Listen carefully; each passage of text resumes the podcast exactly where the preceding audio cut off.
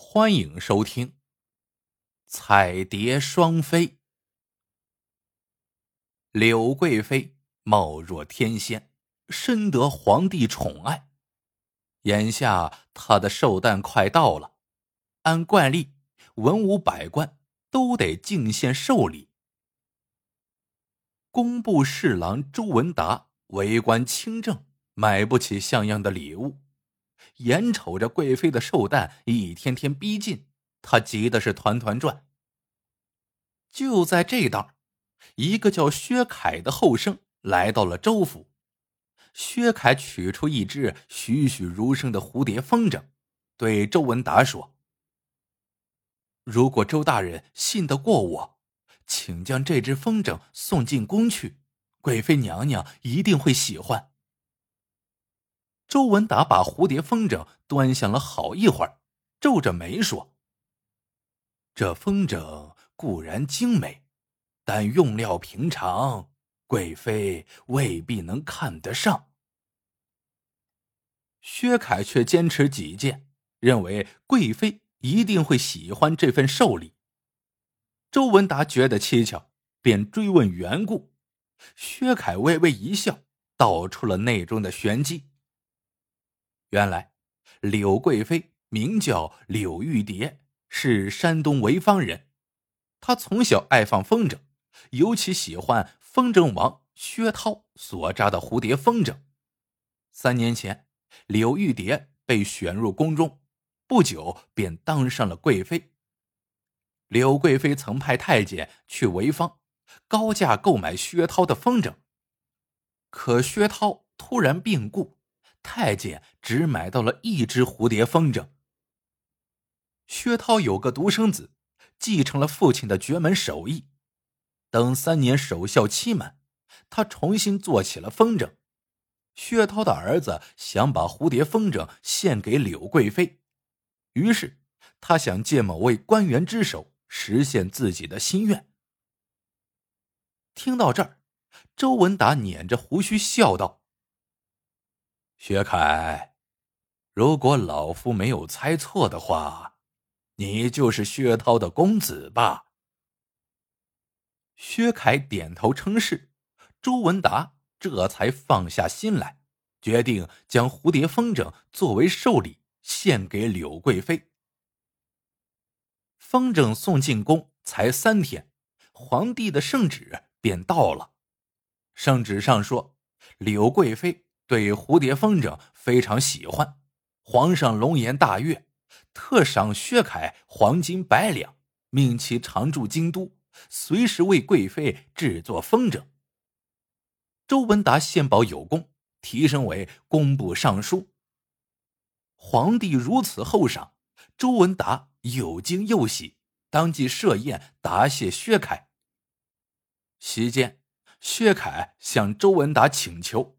说自己没找到合适的住所，想在周府借住几月。周文达满口答应，准备立刻腾出东厢房。不料薛凯连连摆手，称自己已看中北面的阁楼。周文达皱着眉头说：“这阁楼废弃多年，破败的很，怎好安顿贵客呢？”薛凯解释道。我看中阁楼，是因为那儿特别幽静，最适合做风筝。这一下，周文达明白了，薛凯挑中高高的阁楼，是为了防止做风筝的绝活泄密。于是，周文达不再坚持，命仆人赶紧清扫阁楼，安顿薛凯住下。打这以后，一连串诡异的事情发生了。薛凯天天窝在阁楼上，寸步不离，但他并没有动手扎风筝，而是目不转睛的眺望北方，从早到晚一刻不停。而阁楼的北面是紫禁城，他被高墙挡得严严实实，里头的情况根本看不清。那么，薛凯如痴如醉，究竟在瞧啥呢？周府上下都很纳闷然而，更蹊跷的事儿还在后头。这天傍晚，薛凯匆匆离开周府，直到天黑才回来，身上多了个扁平的木匣。周文达问薛凯外出干啥，薛凯说做风筝的材料短缺，出去买了些。次日一早，宫里的张太监来到了周府，他告诉薛凯，昨天晚上柳贵妃放风筝的时候不慎断线，那蝴蝶风筝飞走了。现在贵妃下令，让薛凯赶紧重做一个。薛凯听后，立刻捧出一只崭新的蝴蝶风筝。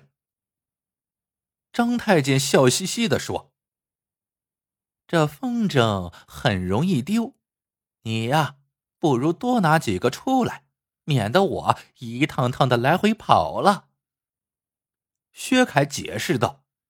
“这蝴蝶风筝非比寻常，选料和制作都耗时费力，一年也扎不了几个。”听了这话，张太监只好留下十两黄金，悻悻然的走了。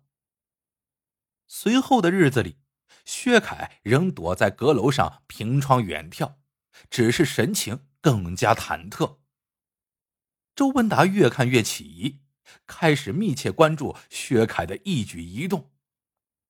一天黄昏，薛凯又匆匆出了周府，周文达立刻悄悄尾随。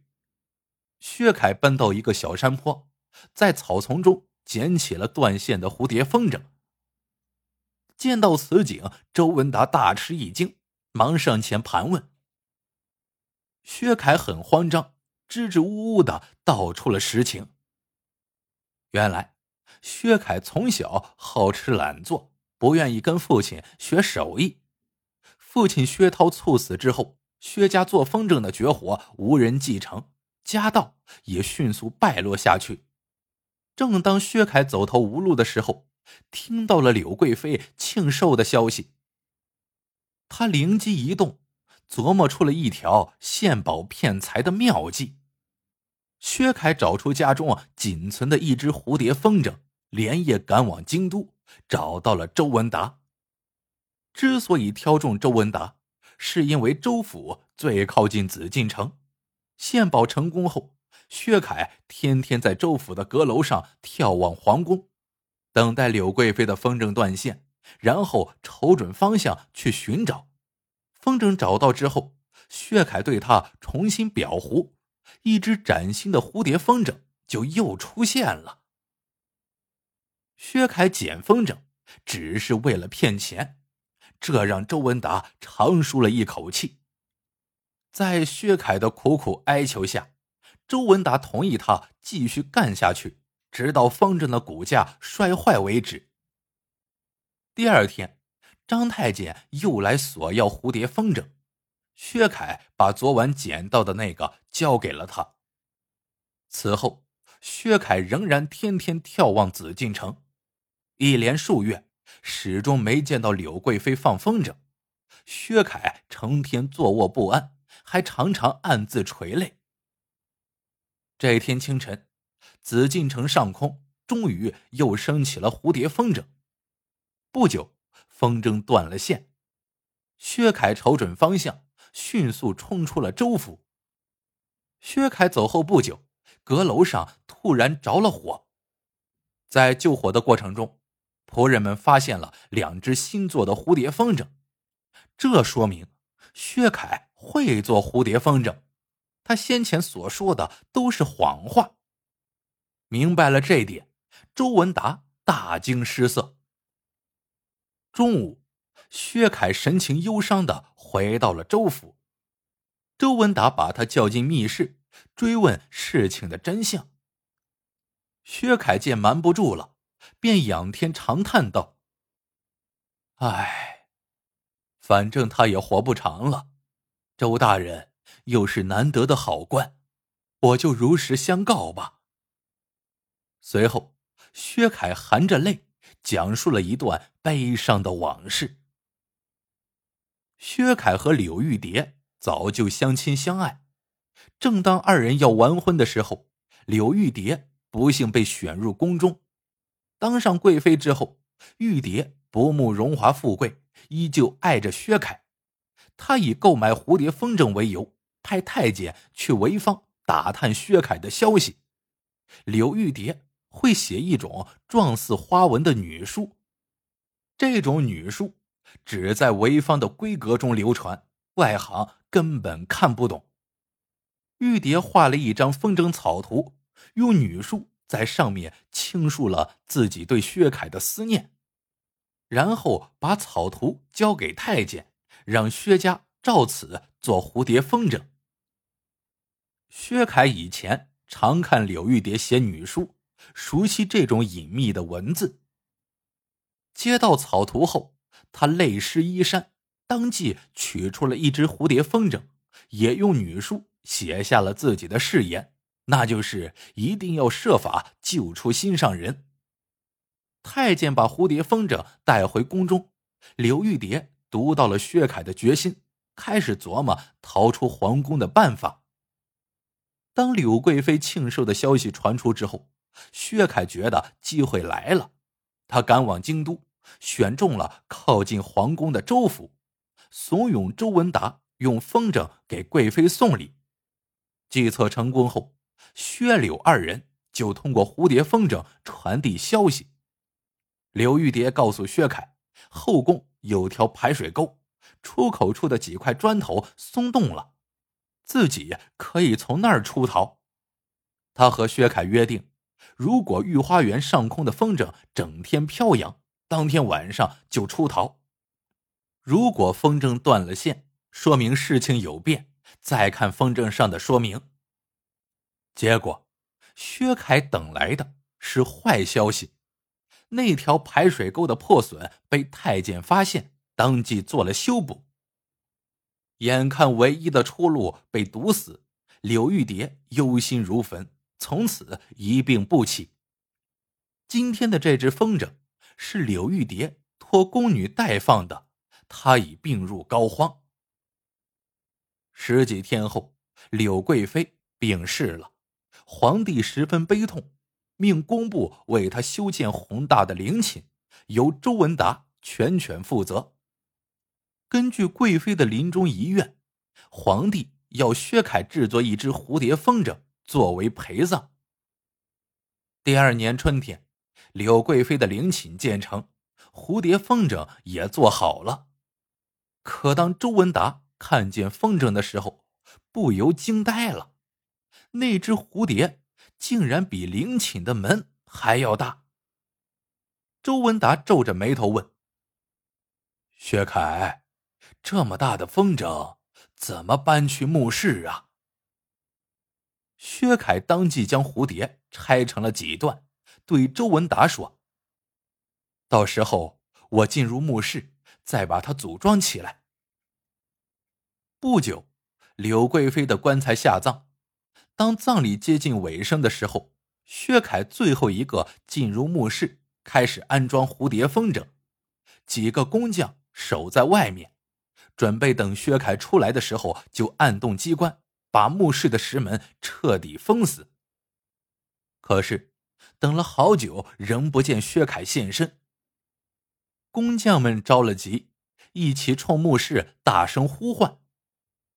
就在这当，墓室的门突然关上了，紧跟着“轰”的一声巨响，门后的大铁栓落了地。在场的人个个看得毛骨悚然，因为他们知道，这关闭的木门再也打不开。薛凯被活埋进了贵妃陵。人们都以为，薛凯退出的时候不小心碰到了机关，结果导致木门提前封闭。只有周文达心里清楚，薛凯很可能是故意这么做的。因为他活着时不能和心爱的人比翼双飞，那就选择死后与他相依相伴。好了，这个故事到这里就结束了。喜欢的朋友们记得点赞、评论、收藏，感谢您的收听。我们下个故事见。